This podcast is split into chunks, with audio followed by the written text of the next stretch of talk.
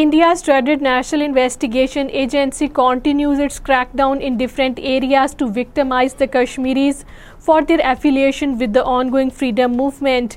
The NIA sleuths, accompanied by the Indian Army, paramilitary and police personnel, have been conducting house raids and searches in Pulwama, Avantipura, Shopian, Islamabad, Sopor, Baramulla and other areas from time to time for the past several days. Several youth have been arrested during the last few days. All parties Hurriyet Conference has said that India has snatched every right, including the right to speech and right to hold political activities in the occupied Kashmir.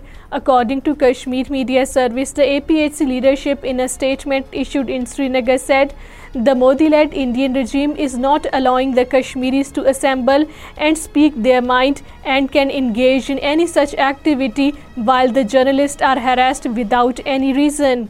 A panel discussion held in the Turkish capital Ankara, while shedding light on the various dimensions of the Kashmir dispute, has called for an end to the human rights violations by the Indian troops in the occupied Kashmir. The event was organized by the Ankara-based Institute of Strategic Thinking in connection with the upcoming Yom-e Istehsal-e Kashmir the other day.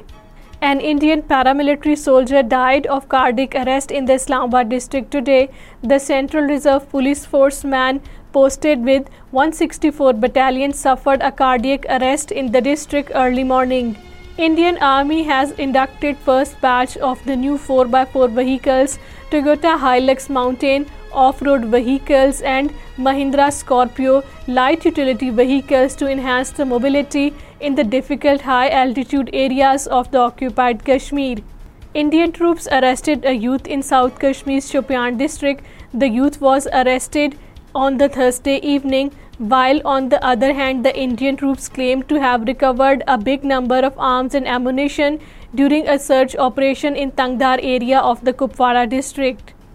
Mahila Congress and the Indian Youth Congress staged a protest demonstration over the incident of two women being paraded naked by a mob in the Indian state of Manipur and demanded the resignation of the Chief Minister Biren Singh.